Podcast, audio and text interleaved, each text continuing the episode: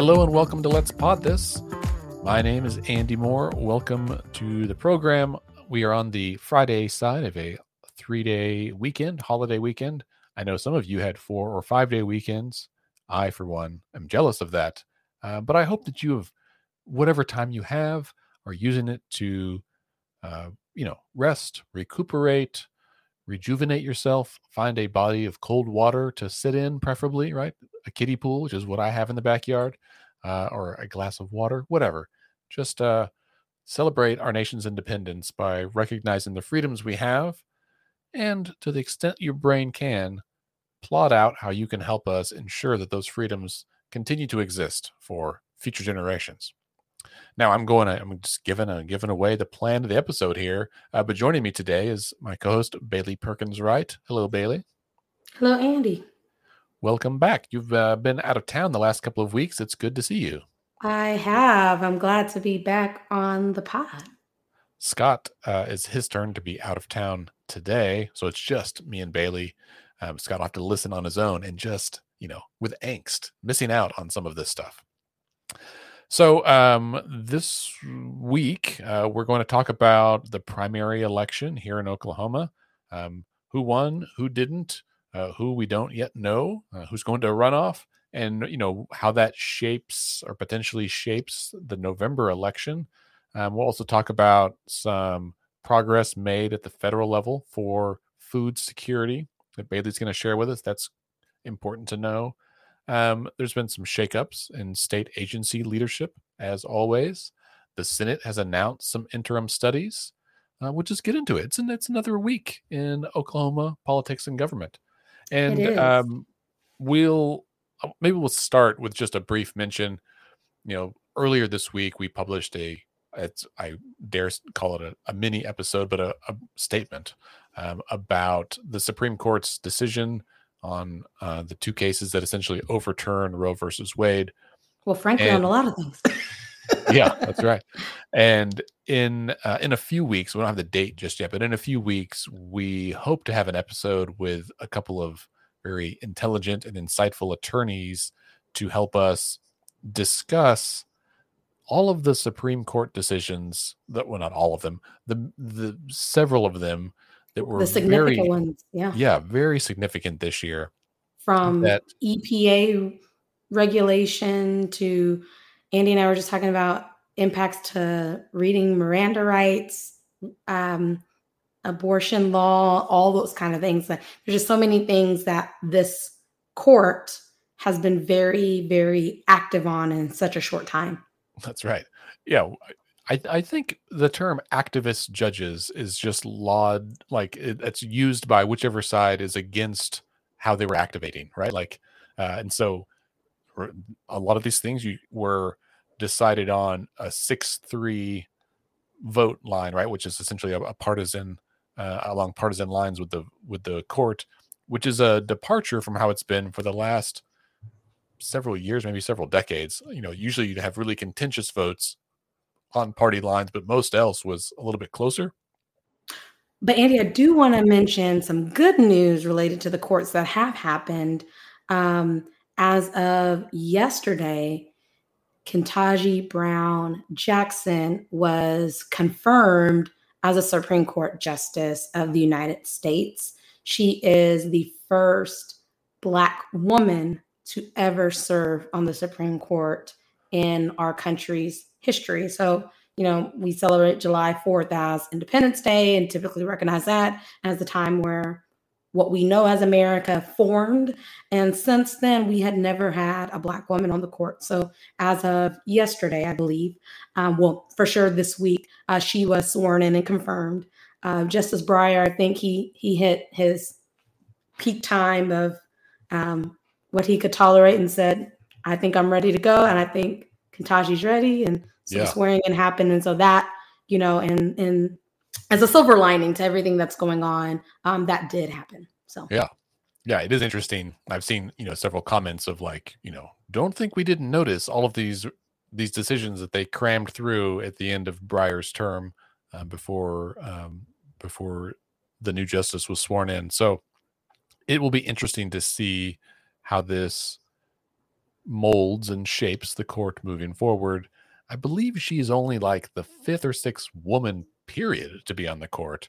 Um, yes, it's the numbers uh, as far as like reflecting what America looks like are staggering when it comes to the court, and honestly, most other government entities. Um, Congress is not much different as well, proportionally speaking, and certainly the presidency, which has been, you know, a bunch of white men and one black man.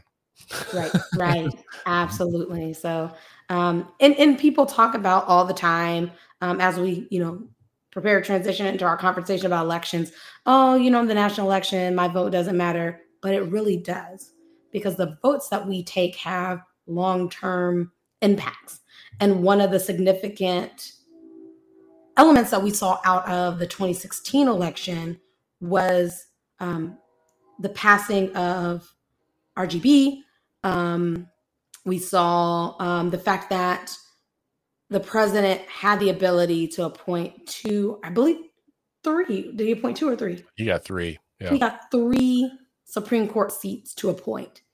And having that opportunity to fill those positions with people who have the viewpoint that abortion is a states' right issue, that, you know, certain EPA regulations, you know, should be overturned and all these other things are a direct result to what happened in 2016 and, and prior elections. So it's just another reminder that everything is interconnected and our collective voices matter and the decisions we make, decisions or non decisions that we make. So not showing up to vote was a decision that also leads to significant changes into like our Supreme Court, for instance, that's going to be there probably for a long time. it could be in the next 10 years, it could be generationally, because those are lifetime appointments, right? And so we have to remember that those decisions matter, whether it's at our local level, whether it's at the federal level, right? We have to show up to ensure that our voices and our perspectives are heard. Yeah, and even though the president, uh, you know, the presidency is not on the ballot this year in 2022, even in Oklahoma, both of our U.S. senators are on the ballot. Yes, and you know, even for Supreme Court justices, the president appoints them, but the Senate has to confirm them. And this is a direct way that we can have a say in who our senators are. Um, and with the Senate being such a tight margin, right, yes. like a one vote majority. Um, Who we send there can make the difference of what type of legislation makes it through the process and what things get blocked or you know what things are considered what what the priority becomes right yeah. that all matters you know one of my pet peeves bailey is is when um, legislative bodies like the senate or congress or the state legislature don't vote on bills because they don't want you know the majority doesn't want their members to have to take a hard vote like they don't want to have to actually say if they support or don't support something. They don't want a record of it. And that seems, I don't know, I get that it is politically strategic. It also seems cowardly, right? And I understand that they would rather be strategic than courageous, but it really gets under my skin. I just want people to, you know what, you're there to take a vote. That's your job is to vote on these things. We should vote. I mean, and, and the polling typically shows that like the people want a decision, right? Right. Right. You know, they want to know where you stand, whether you know they agree with you or not. They do want to know where you stand on something, and so that that matters. So it is interesting how sometimes in these political spaces, politicians tie themselves in a box, right? With the perception of how is that going to affect me in polling or whatever when the reality is a lot of people feel frustrated by the perception of inaction right? That yeah. there aren't positions taken. There aren't, you know, hard votes that that are that are taken. And so, you know, all those things matter. And I mean, to the point of, you know, our conversation here of as a voter, right? As a person who lives in the state of Oklahoma as a resident, you have an obligation to ask those questions, right? Ask those folks who want your vote, how do they feel about the things that you care about? And don't let them give you a non-answer mm-hmm. because a non-answer is an answer in itself and you want people who are going to be able to stand for the things that you want need for your community. So we have to show up. Um, I know, Andy, as we transition to our conversation on um, what happened in our election cycle, because we just had an election this week on Tuesday, um, turnout was abysmal yep. per usual. Yeah, I mean, honestly, the numbers were exactly what we expected them to be, which is to say bad, right? I mean, on so roughly, I don't know, 500, 450,000 or 500,000 people turned out. And we have more than 4 million people who live in Oklahoma. Right. Yeah. So, and, and to, to paint with a broad brush or to use round numbers, I guess, in Oklahoma, there are roughly 3 million eligible voters, right? People of voting age and then there are only 2 million who are actually registered and usually in like a general election only 1 million show up. But here in this primary only 500,000 right? So that's that's essentially one sixth right like of the total number that are eligible and one fourth of those that are even registered. It, the turnout was not the same for both parties. Uh, if you look in the numbers, Republicans turned out at about 30% turnout, and then Democrats and independents together, because um, independents are allowed to vote in the Democratic primary. The Democratic Party in Oklahoma allows independents to vote in their primaries. And so you, those numbers are all kind of blurred together. Uh, anyway, only about 15% of them. And that is just very low. Now, there's a few reasons for this aside from you know people's I don't know general apathy towards voting and their their feelings about it. I think what we've also seen is that there were more races on the Republican side than the Democratic side on the ballot, right? And many of them were more contentious. For example, you know the race for um, to replace Jim Inhofe's Senate seat, right? There was only one Democrat in that race, Kendra Horn, she didn't have a primary. It's just her. So it's not like that race was driving Democrats to turn out. On the other side, though, Republicans, they had like 14 candidates, right? So there was a lot of interest there. And what we typically see is that those, we'll say, statewide races, things like governor, Senate, you know, even congressional races, the higher up on the ballot, those top of the ticket, as they say, those races tend to to drive more turnout and you can look and see how many people voted in each race and it decreases the further down the page you go. So those last things like here in oklahoma county we had a, a, a, bond question about a new jail that was you know those kind of questions are always the last thing. And it was pretty low you know it was like almost 100000 people lower voted for that than the top of the ticket in the on the democratic and independent side. So you you see um, that roll off there and, and another part of that is, you know, when it comes to visibility of elections, the higher up you are on the ballot, the more money is spent on that, right? For our um, US Senate races, for instance, um, there's millions of dollars poured into those elections. And people can't turn the channel without seeing a commercial, hearing a radio ad.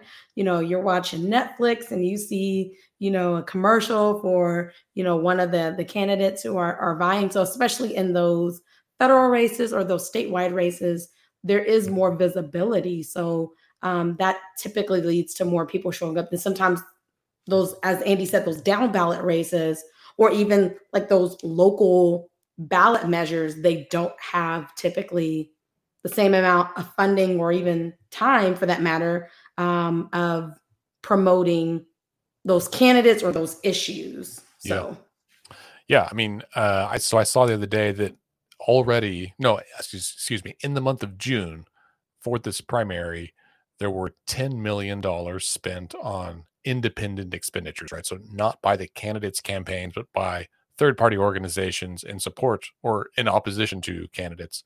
$10 million this month alone. To put that in, in comparison, when Governor Stitt ran for governor the first time, right, four years ago, he put in about $10 million of his money, to, which was the bulk of the money he raised for for his campaign. So just in one month, right, that's a big chunk of money. And there was a lot of a lot of outside money flowing in to be in support and in opposition to candidates here. And sometimes it was a little bit surprising. And we don't quite have time to get into who gave what money where, but maybe uh, Bailey, let's run through and discuss a couple of these races just because they will shape what happens in November, right? So yeah. Well, and I have a few general stats that, um, uh, thanks to um, a firm that that I work with, they shared a few just shorthand facts that um, there were 11 candidates who will move on to face a runoff um, on August 23rd. Um, and I want to say that's like state level and in federal, so not necessarily yeah. like any like judicial candidates or anything like that. Oh, right. But no, people like the labor commissioner, like Leslie Osborn's the incumbent. She has a runoff. Exactly. Um, yeah, those kinds of races. Yeah, and even with um, congressional district two, for instance, I'd love to to dig into that a little bit. I mean, you had people who got like 15 and 13 percent of the vote who are moving on to the runoff, right? But that's what happens when the race is saturated. So um, there were 28 um, uncontested seats. So there, those are people who won their primaries um, and will not require a general election, meaning that there wasn't somebody in the opposing party running. So whoever won in that primary is the candidate, right? That who that's going to be the person who's going to be in that role. Um, and then there were 21 candidates who won their primary and will move to the November 8th general election ballot. So we can dig into, you know, who some yeah. of those folks are. Yeah, interesting. Um, so you know, just off the off the top, we know Governor Stitt won his uh his primary contest. Sixty nine percent of the vote. Yeah. So, you know, probably not as high as people thought, but he he will advance on to the general election. So he's the Republican nominee. On the Democratic side, Joy Hofmeister won. So it'll be Stitt versus Hofmeister versus And Hofmeister got about a little over 60% of the vote as well. Mm-hmm. So they both were in the 60s. And so they'll face um, Natalie Bruno, who's a libertarian mm-hmm. candidate. And then um, uh, there's at least one independent. Um, Ervin Yen is independent yes. and running. Yes. So, so there, so there will be four people on your ballot for governor in November. Yeah. Um, State Auditor Cindy Byrd won her nomination. Um, and then uh, let's talk about this for a minute. This was perhaps the most discussed race of the night. AG, Attorney General yes. John O'Connor. So this is this is an example of like just because you're an incumbent doesn't mean that it's guaranteed. And although that um, Attorney General John O'Connor uh, is not a traditional incumbent, meaning that he was appointed to fill a vacancy by the governor until the next election happens, um, it doesn't mean that you're guaranteed, right? Um, there's been a lot of concern and criticism of him since he was um, nominated to be our AG, including, I mean, Andy, we, we talked about on, on previous podcasts of, you know, the American Bar Association coming out, um, raising concerns about uh, his legitimacy as um, the best person for AG. And so it is a big deal that um, Gentner Drummond was able to squeak by by like, and this is again when we talk about why every vote counts. He won by just a little over six thousand votes, right? Mm-hmm. So he and, and in a large race that has you know three four hundred thousand people participating in it, six thousand is just like a few people more showed up to vote for Drummond than O'Connor, right? Yeah. So it's so important that we sh- we show up and and and and vote in all the races. You know what I think is uh, interesting too. Um, well, one that Drummond barely lost in 2018. So when he ran previously, against Mike Hunter, only mm-hmm. 271 votes. So he so he joked that um, you know for a guy who lost by 271 votes, you know, 6,000 votes is a is a veritable landslide for him this time. But his statements, Bailey, I don't know if you did you see this in, uh, at his victory party, watch party in Tulsa? No. He said, so Gentner Drummond said, quote, I was running against the governor and his appointee. I think what that's what tonight's vote illustrates is that a majority of people want transparency and accountability. They want honesty and integrity. People are sick of scandal and corruption. And I was just like, wow, well, that's a strong statement. For one, for a winner, um, usually it's there's uh, there's some graciousness often, but then like kind of a thanks volunteers and kumbaya, we're going to do this. But he was just like, bam, I ran because I ran against the governor and his appointee. And I think it's from what I've heard, it's a pretty well known deal that Drummond is not a fan of Governor Stitt. And now, I mean, he is the he's the presumed attorney general. I think he's got um, maybe a libertarian opponent. Mm-hmm. he's got to go yes. through November, but uh, it's expected that he'll win. And for him to come out so strongly against the governor already sets up a very different dynamic than yes. we've had for the last however many months that John O'Connor has been there. Because John O'Connor's been basically like a ally or extension of the governor's office as an yes. appointee, and now we'll have potentially a contentious relationship between now the AG's office and the governor's office. And then you have, you know, the state auditor who I won't say has been, you know, any type of adversarial to the governor's office, anybody. She's just doing her job of investigating the things and doing the audits, right? Um, I, I do wonder should um, Governor Stitt um, win in November, what that dynamic is going to look like over the next four years. Yeah. I do too. And I, will be honest, this is the piece of Oklahoma politics that I enjoy. I know we make jokes about the fact that we elect so many different positions, right? But I like that.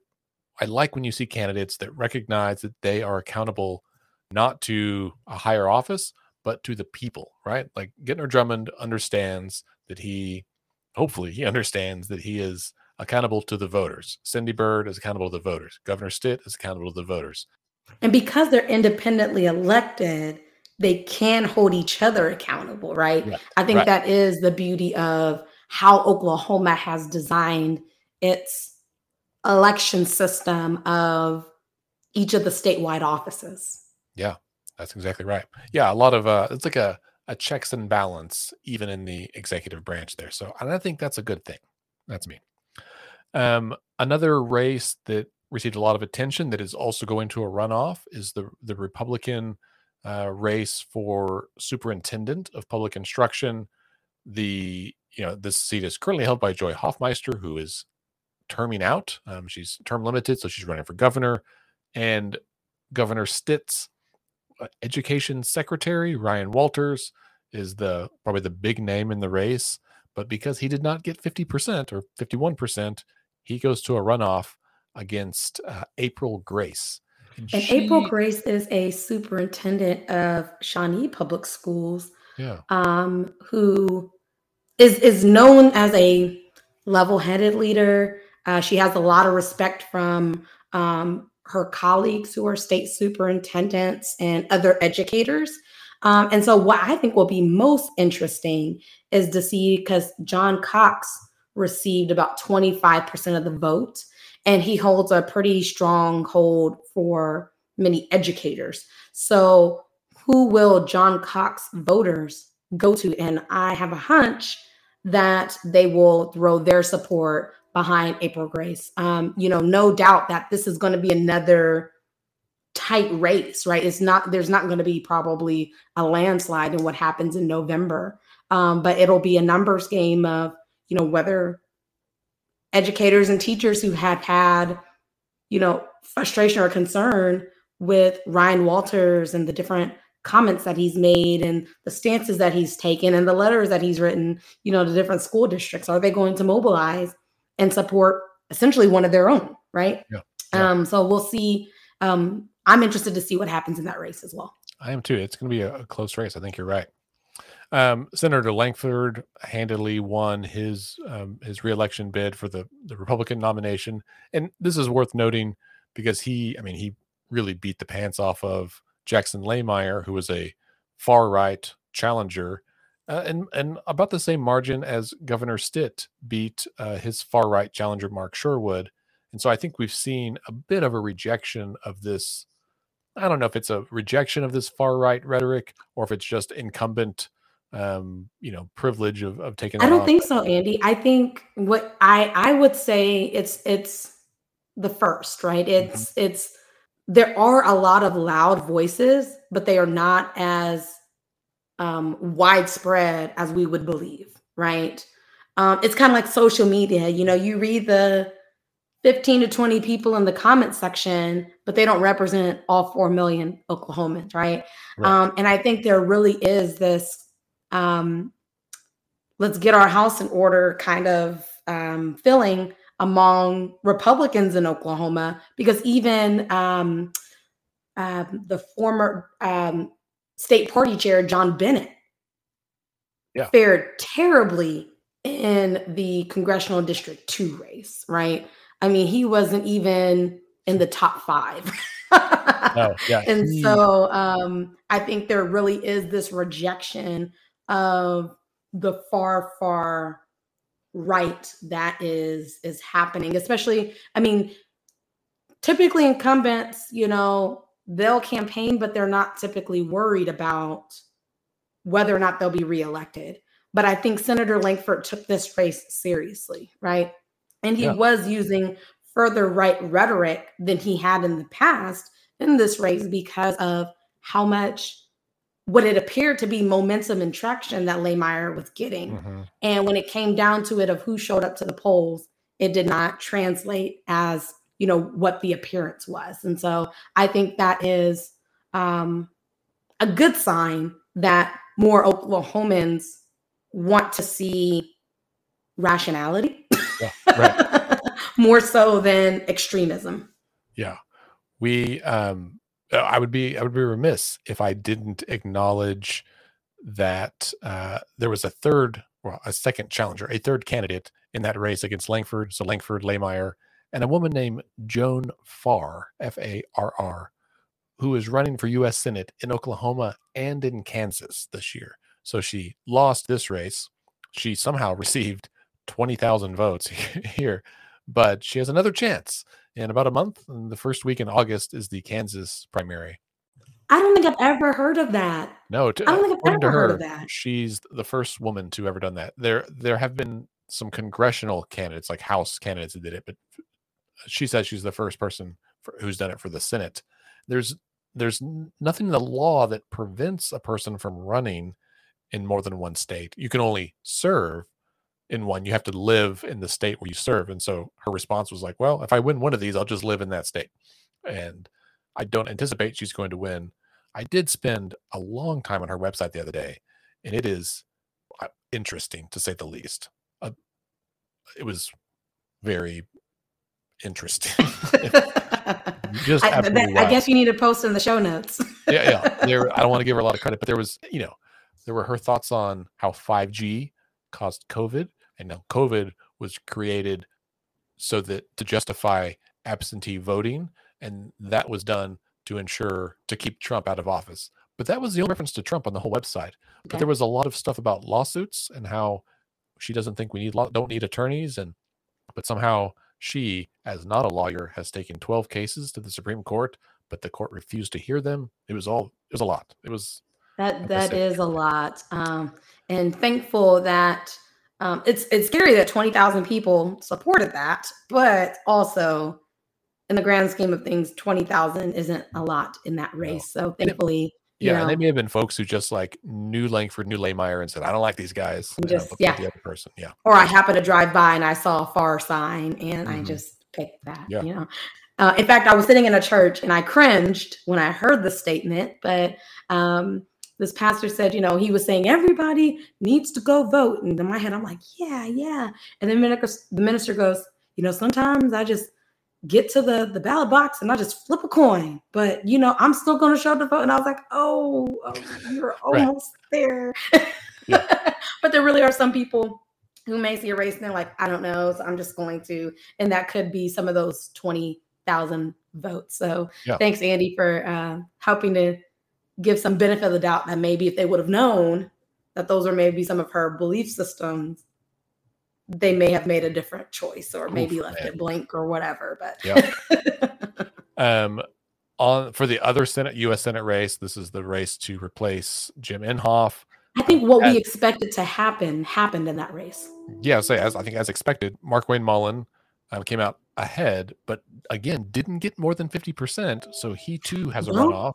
But I will say, to achieve, I, I believe it was like what forty five percent of the vote in that 40, race. Forty three, yeah.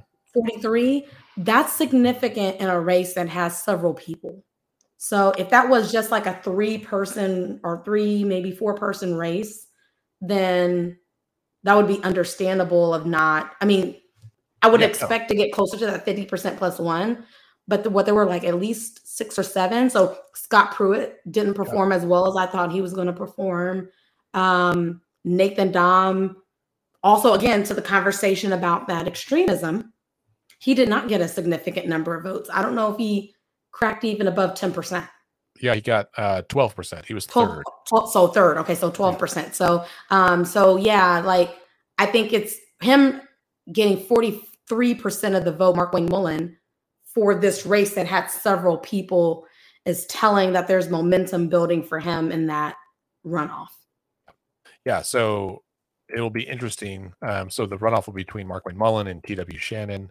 Because TW only got what, like 15% of the vote? 17 yeah, like 15 17 yeah yeah it was it was such it was less than a fifth of the vote so and that's what got him to the runoff so i think it's really significant and telling of the strength of markwayne mullin's candidacy and likelihood of being the republican candidate yeah no that's a big deal i mean out of there were 13 candidates in the race and so to get almost half out of 13 candidates is a is a huge deal i think that bodes well for him i wonder how i'm really curious how tw shannon feels about that um, that would be humbling, I think, to say the least. Well, no, I.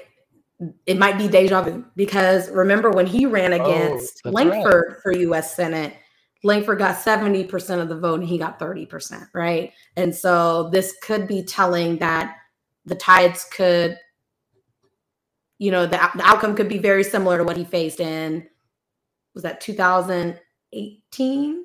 Mm, could be. Or was that 2016? Yeah, 14, maybe. 14, 14. Okay. Yeah. So long I mean, ago. This, but maybe this, way know, back when. It may be the sign to, to Mr. Shannon that politics is maybe his pol- political career is over, right? Like it's uh losing once is hard enough, but losing twice on this race is difficult. Now there's other options, but it is significant. Well, and I think even our conversation about extremism, right? I think Oklahomans are showing that they want a and I won't even say Oklahomans. I will say in the makeup of who is advancing in these larger races, in the conservative races, they're wanting someone who's not tying to extremism. Mm-hmm. Right. We're seeing, especially with like the Roe v. Wade uh, situation. I think there was a lot of people who didn't think that that was going to happen as soon as it yeah did. You know what I mean? And so I think people see the writings of the wall of how dangerous the rhetoric can be, how far we can move to where our belief system of, of people having rights can be suppressed, even on the belief systems of, that people on the right have. You know what I mean? And so, yeah, I, I, I, I don't think that like Oklahomans want extremism. I hope you're right. I mean, we'll find out in November, but I am. That's true. I That's am, true. I want to believe that's true. Um, the problem is, uh, I think I so I think the problem is that most Oklahomans do not want extremism. They want reasonable, moderate, you know, center right politics, right? Fiscally conservative, maybe socially liberal-ish. The problem is that most folks don't vote, right? That's if, a great point. If turnout was higher, right? If we had 70% turnout, 80%, I think we would have a very dramatically different political landscape in Oklahoma. And that's that's honestly what I think a lot of us are working towards, right? That that is true, but also the even the infrastructure piece that would have to change as well to ensure that that 70 to 80% turnout meant something, right? So if yeah. we still have straight ticket voting, if we still have, you know, some of you know, in, in this closed primary system, those things are barriers to ensuring that people's vote feels meaningful to them that they can see that their vote has value so i think you raise a great point about um, what elections could look like if we were to boost turnout, but also what could happen if some of those structural barriers were alleviated. Um, would we see a different Oklahoma? Like, will we see different candidates, or will we see, will we hear different rhetoric on the TV? Right? Like that is that is interesting. That's interesting. So on the congressional race, races um, for CD three, four, and five, the incumbents won easily. That's Frank Lucas, Tom Cole, and Stephanie Bice. As expected. Yeah, that was expected. CD one, Kevin Hern's seat. Um, he didn't have a challenger, so that wasn't on the ballot for the primary for Republicans. And then CD two was the seat currently held by Markwayne Mullin. That's obviously he's vacating. And as you mentioned earlier, a wide open field of uh, roughly 14 candidates. Um, I will correct you earlier. John Bennett did better than you think. He got 11%, which puts him in ding, ding, ding, like fourth place, I think. Okay. Um, so, well, still, but then again, there's a lot of people who had no name ID that were running in that race. I've Yeah, well- maybe they had name ID in in in their community, but in the larger conversation of of those who have been engaged in the political space, you would think he would fare differently and get a little bit more of the vote. But yeah, I mean, you would think. I, and honestly, the the two guys who finished uh, first and second, Avery Frix, former lawmakers or current lawmakers, I'd say Yeah. with Avery Frix, a current lawmaker, Brecheen, former. So yeah. But I mean, I I recognize Frix's name. I didn't I didn't know. Is it Brecheen? Brecheen, yep, he's a he's like a former lawmaker. Yeah. Okay. Well, Mhm. and Marty Quinn, he's a lawmaker. Dustin Roberts. There's a lot of folks that ran in this. Um, so anyway, a runoff for that. So nobody got over 15% in this race. It was a very kind of flat field. So like Avery Frix got 14.7. Uh, Brecheen got 13.7. You know, then you've got a 13%, 11, uh, almost 11. A pretty It was just too saturated, right? If you have a number of people who have similar belief systems, they can cancel each other out, right? Right. Yeah. a lot of splitting going on there. So Yeah. that's interesting. Um, Well, and I don't, I want to make sure we don't forget state treasurer because that was yes, I was another going ask race. if you want to bring that up. Yeah. yeah. So, um, I- have we talked about this yet on the pod of one of the candidates?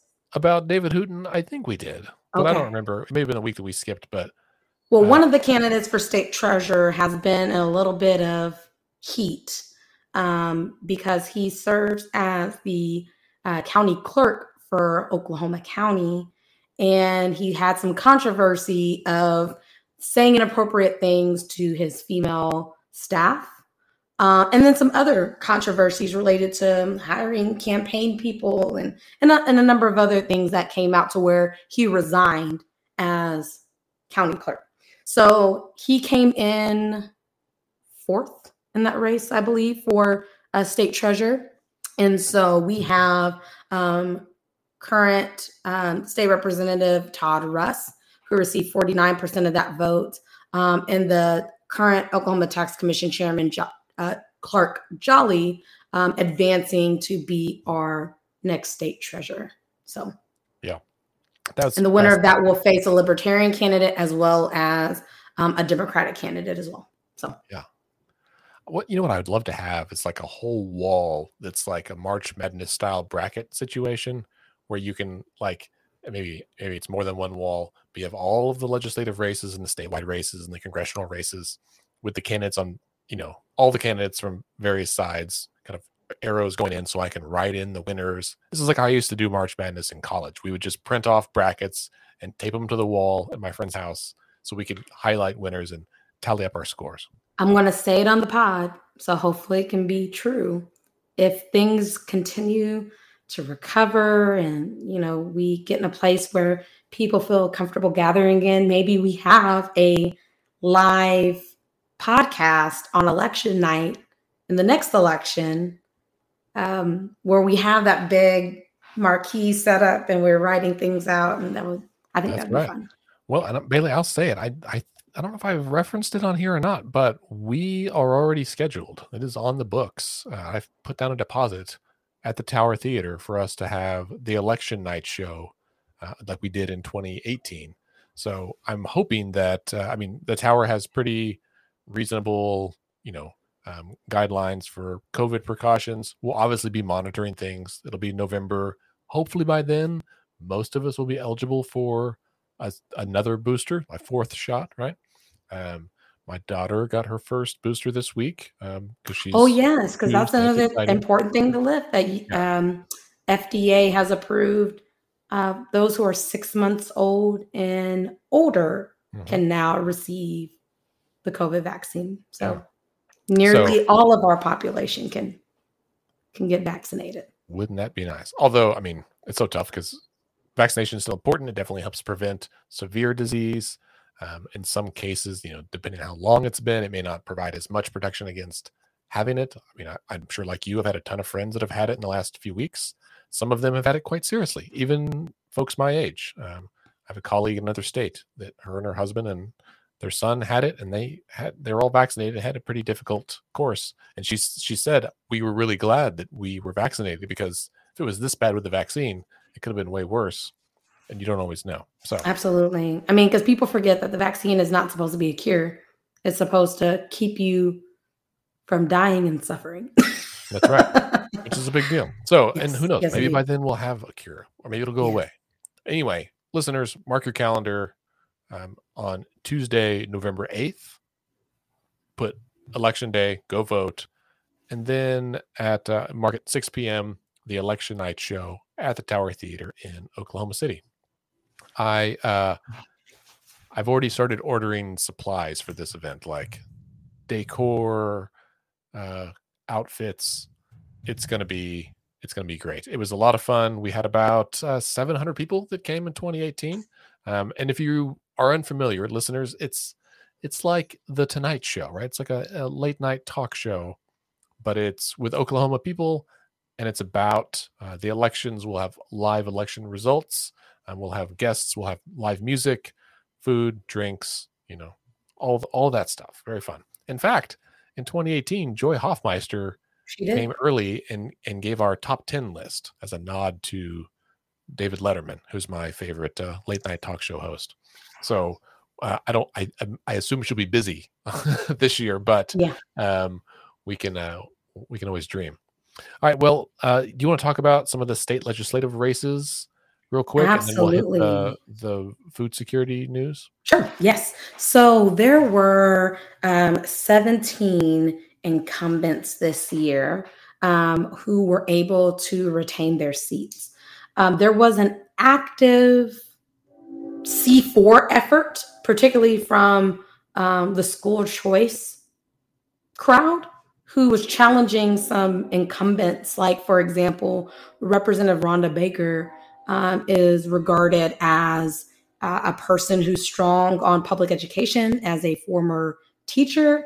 Um, and there was an effort this session to move voucher legislation that would take monies that are public dollars and fund private schools where as the advocates for that would say to have the dollars follow the student right um, and we saw pushback of that, especially on the House side. And so with that came essentially retaliation. And so she won her seat just barely over the 50% mark, right? So almost 51%.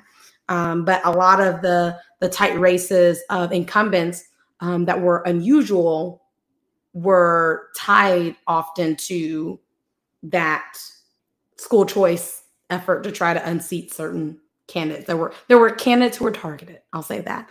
Um, uh, we had two incumbents that did lose their seats. Um, Representative Wendy Stearman and Representative Logan Phillips.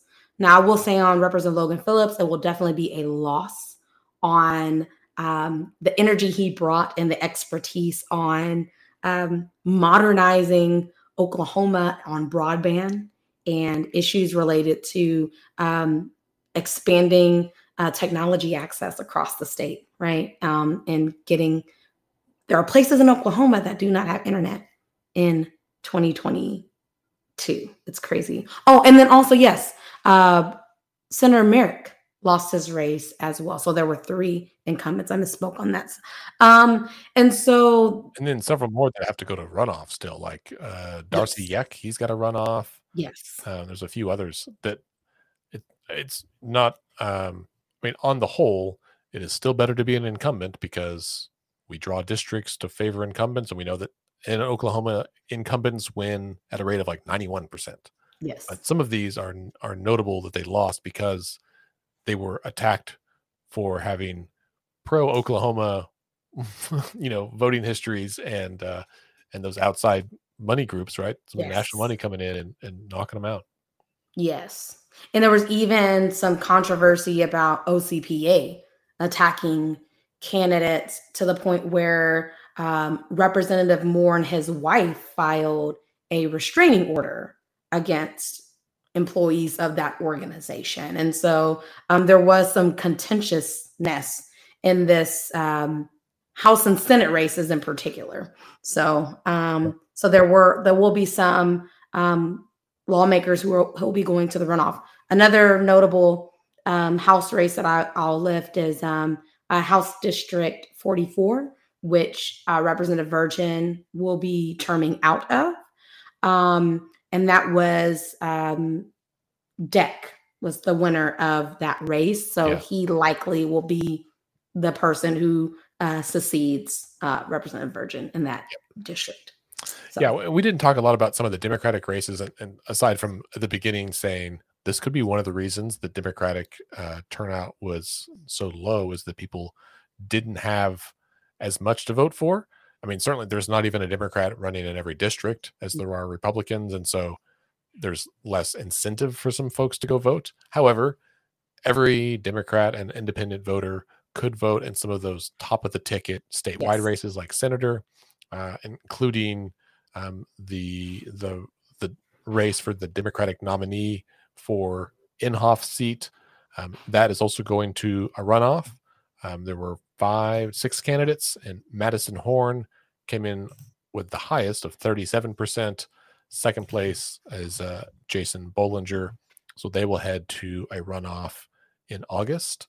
Uh, and then the winner of that will face um, the winner of Markwayne Mullin or T.W. Shannon. And then um, everybody else, I think, was by and large expected, right? Senator Young, George Young, retained his seat. Um, by a significant margin. Mhm, yeah. Representative Mauree Turner uh, retained their seat.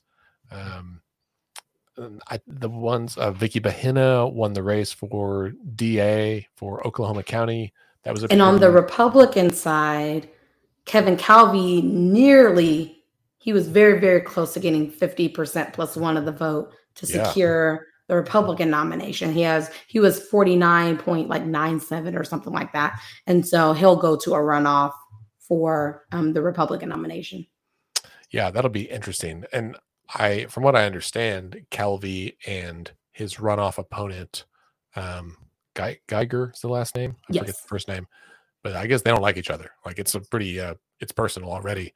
So it'll be interesting to see how this plays out between now and August. Calvey's got a ton of money, um, and and probably energy behind him, but I think there's a growing anti-Calvey sentiment in that part of uh, of the county. So we'll see.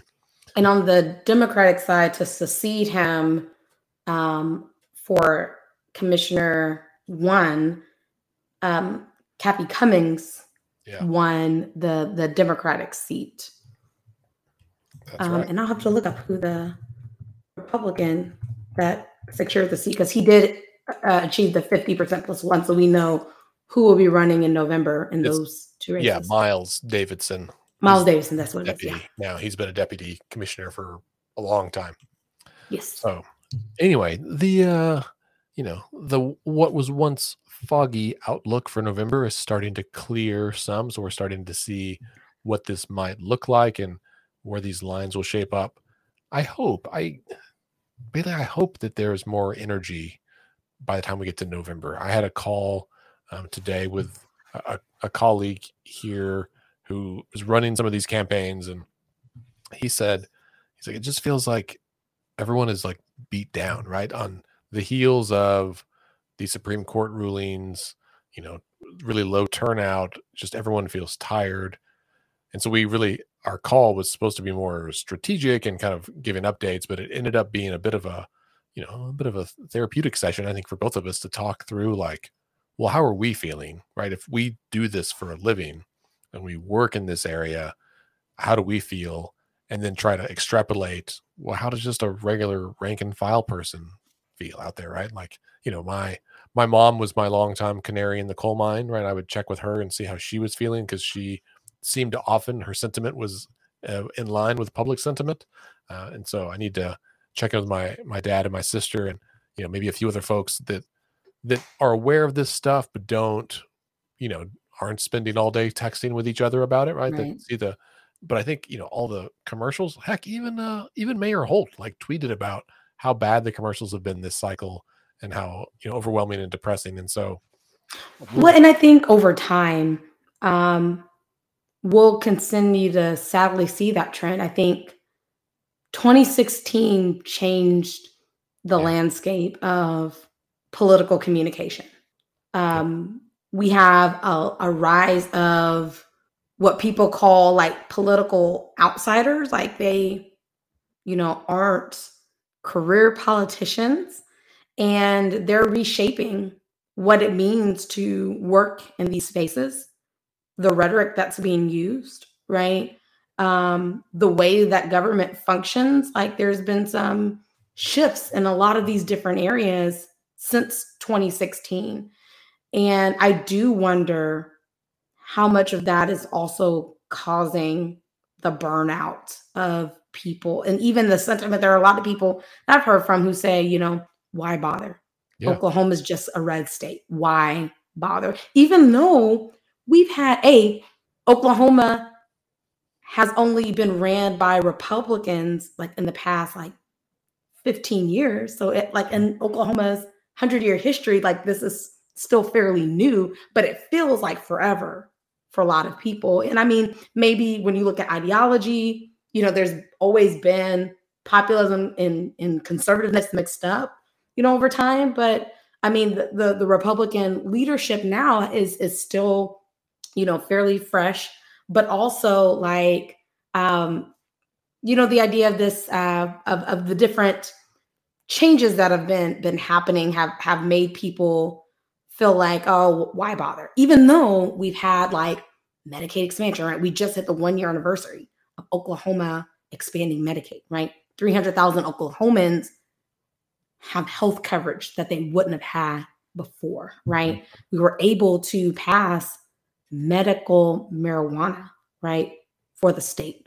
We were able to pass, you know, some significant criminal justice reforms that would decriminalize um, certain offenses, right? Like there have been some significant things done in the state, yet there's still that sentiment of my voice doesn't matter. Things are going to be the way that they are. And so that is going to be a long-term nut to crack, right? Of, of how do you re-inspire people to feel like there's hope, that there's a chance that the pendulum can swing, you know, and not even just like I'm not talking about swing for Democrats to control, but bringing that balance back, right, to where um, there isn't a super majority to the point of where one party has complete control and doesn't even have to talk to the other side right, right. you know like how, how, do you bring back that pendulum of balance to where um that reduces that rhetoric you know i i would think because then people would have to work together to get things done and so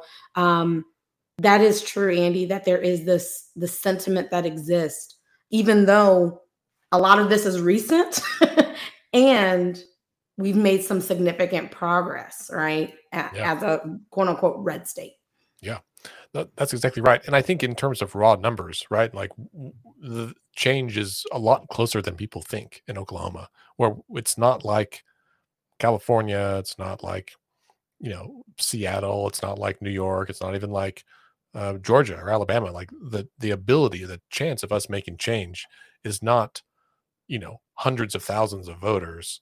We can make notable, significant change by registering and turning out 10,000, 20,000 voters, which is a lot of people. But if we get together and like knock doors or make phone calls and do the work that we've seen in other states, we can do it, right?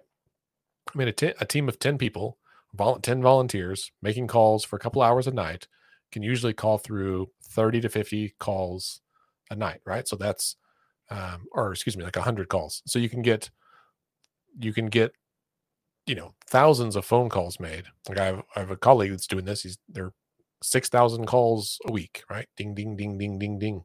Imagine, right? If we do this week after week, month after month, year after year, like we're going to get there. Now, the other side is doing some work too. And Andy, to that point, even looking at it as a longing, right? And not yeah. like the end being this one election or this one race, right? Um, the the more work we do over time and the continuous work helps us to move the direction that we want to see as a country or as a state frankly right. And i think that's that's part of it is like not looking at a single outcome as the end all right? Yeah. like the end all is not the reversal of roe v. Wade. The end all is not um um you know who is support uh, uh, appointed on the supreme court because there's opportunities to change those things over time if we put in the work as you're mentioning yeah. Well, and I just think the to me the end all is representation and policy that reflects the values of Oklahomans, right? And of each district, you know, of the state as a whole. And I don't think that's the case right now. And we see that in the polling, we see that in the responses to actions from elected officials now. Um, and, and, and as you said, I think the the decrease in turnout is one of the one of the indicators, right, that that politicians in our state, in many cases, are out of step with with where Oklahomans want it to be. And we have two options, right? We can tune out or we can tune in. And I, listeners, as I do every week, I am pleading with you to tune in, right? Take this weekend, you know, take the next couple of weeks, regroup, rest, whatever you tune out for a little bit. I mean, I got to do that. Like, I haven't listened to NPR um, or really any news in a couple of weeks. I've cut way back on my Twitter consumption because it was bad for my mental health, right? Trying to go outside more, go to the, you know, city pool, see friends, mow the yard, garden, whatever it is, spend time with my family, woodworking, whatever it is that fills your cup. Do it. But then come back, man, because from July through November, we need to hit it and hit it hard, and we will see results. And those results on their own will be motivating and we can do it, right? We can't wait I for someone that, to help Andy. us. It is us. We are the people we are waiting for. We can do it. Yes. 100%. On that um, note, let's uh let's end on a positive a more positive note. Tell us about uh, what's happening in Congress with uh, with food security. Yes, so this is a rare time where Congress took action on something during a campaign season. So typically things are a lot slower on Capitol Hill um, right after I'd say March, April as many uh, candidates on the right and the left. So this is not even a partisan. This is um, just Congress, right? That people are going back to their home districts to campaign, um, to prepare for not only the primaries that have just happened, but preparing for the general elections. And so, not a lot of significant policy, excuse me, policy changes typically happening during this time. Um, so during the pandemic, um, one of the key uh, things that the federal government did um, to help us feed children was providing flexibilities on the child nutrition programs that existed. So we had programs that would feed kids in the summer. Um, we have programs that feed kids during the school year, and they have strict requirements of how you have to operate, right? the types of food that you have to feed to kids, um, the settings that the kids are in, the uh, curriculum that you're providing for enrichment, right? You have to do all of these things in order to be reimbursed for those meals, right? And so during a global pandemic, you can't bring kids into a congregate meal setting safely, right? To feed them. And one of the requirements was that kids had to be in like a congregate meal setting and they had to eat their food right there. So if they were to leave, you know, if they ate like their chicken nuggets and their uh, mashed potatoes, but they want to take their apple with them, they wouldn't be able to under the way that the rules are currently set up. But the federal government waived a lot of things to allow states to have more flexibility in feeding kids, right?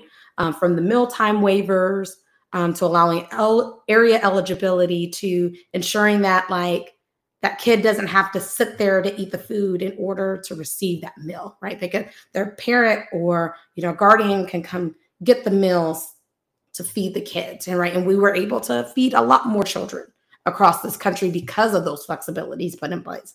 Well, they were set to expire June 30th, and that caused a lot of confusion of what the meal providers, like in the school settings and in the um, after school settings and all those places of what they would be able to do. Because there were so many that said, if I have to go back to those old rules and the way that, that we did things, then I won't be able to do it. I won't be able to um, meet the needs to be able to feed those kids. And so we were at risk of losing a lot of meal providers if we didn't allow those flexibilities to continue on.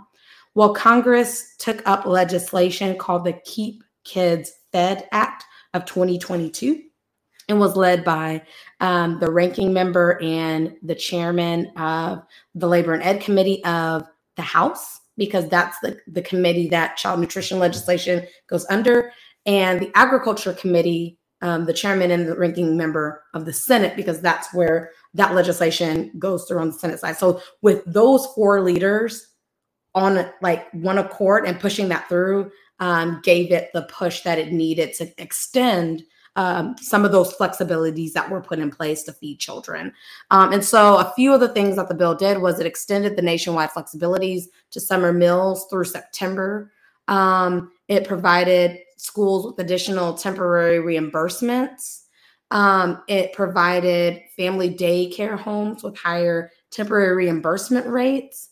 Um, and equipped USDA with additional flexibilities to support more schools. And so a lot of the um, waivers were extended through June 30th of 2023. So that gives um, more mill providers um, the support and relief they need to continue meeting the need because we know that the pandemic is not over and um, that need continues to remain to make sure that kids are fed. And so this was a huge step of Congress um, stepping in at the ninth hour, but they stepped in and they made it happen. And so we're grateful for even our congressional delegation of making sure that made it over to the finish line.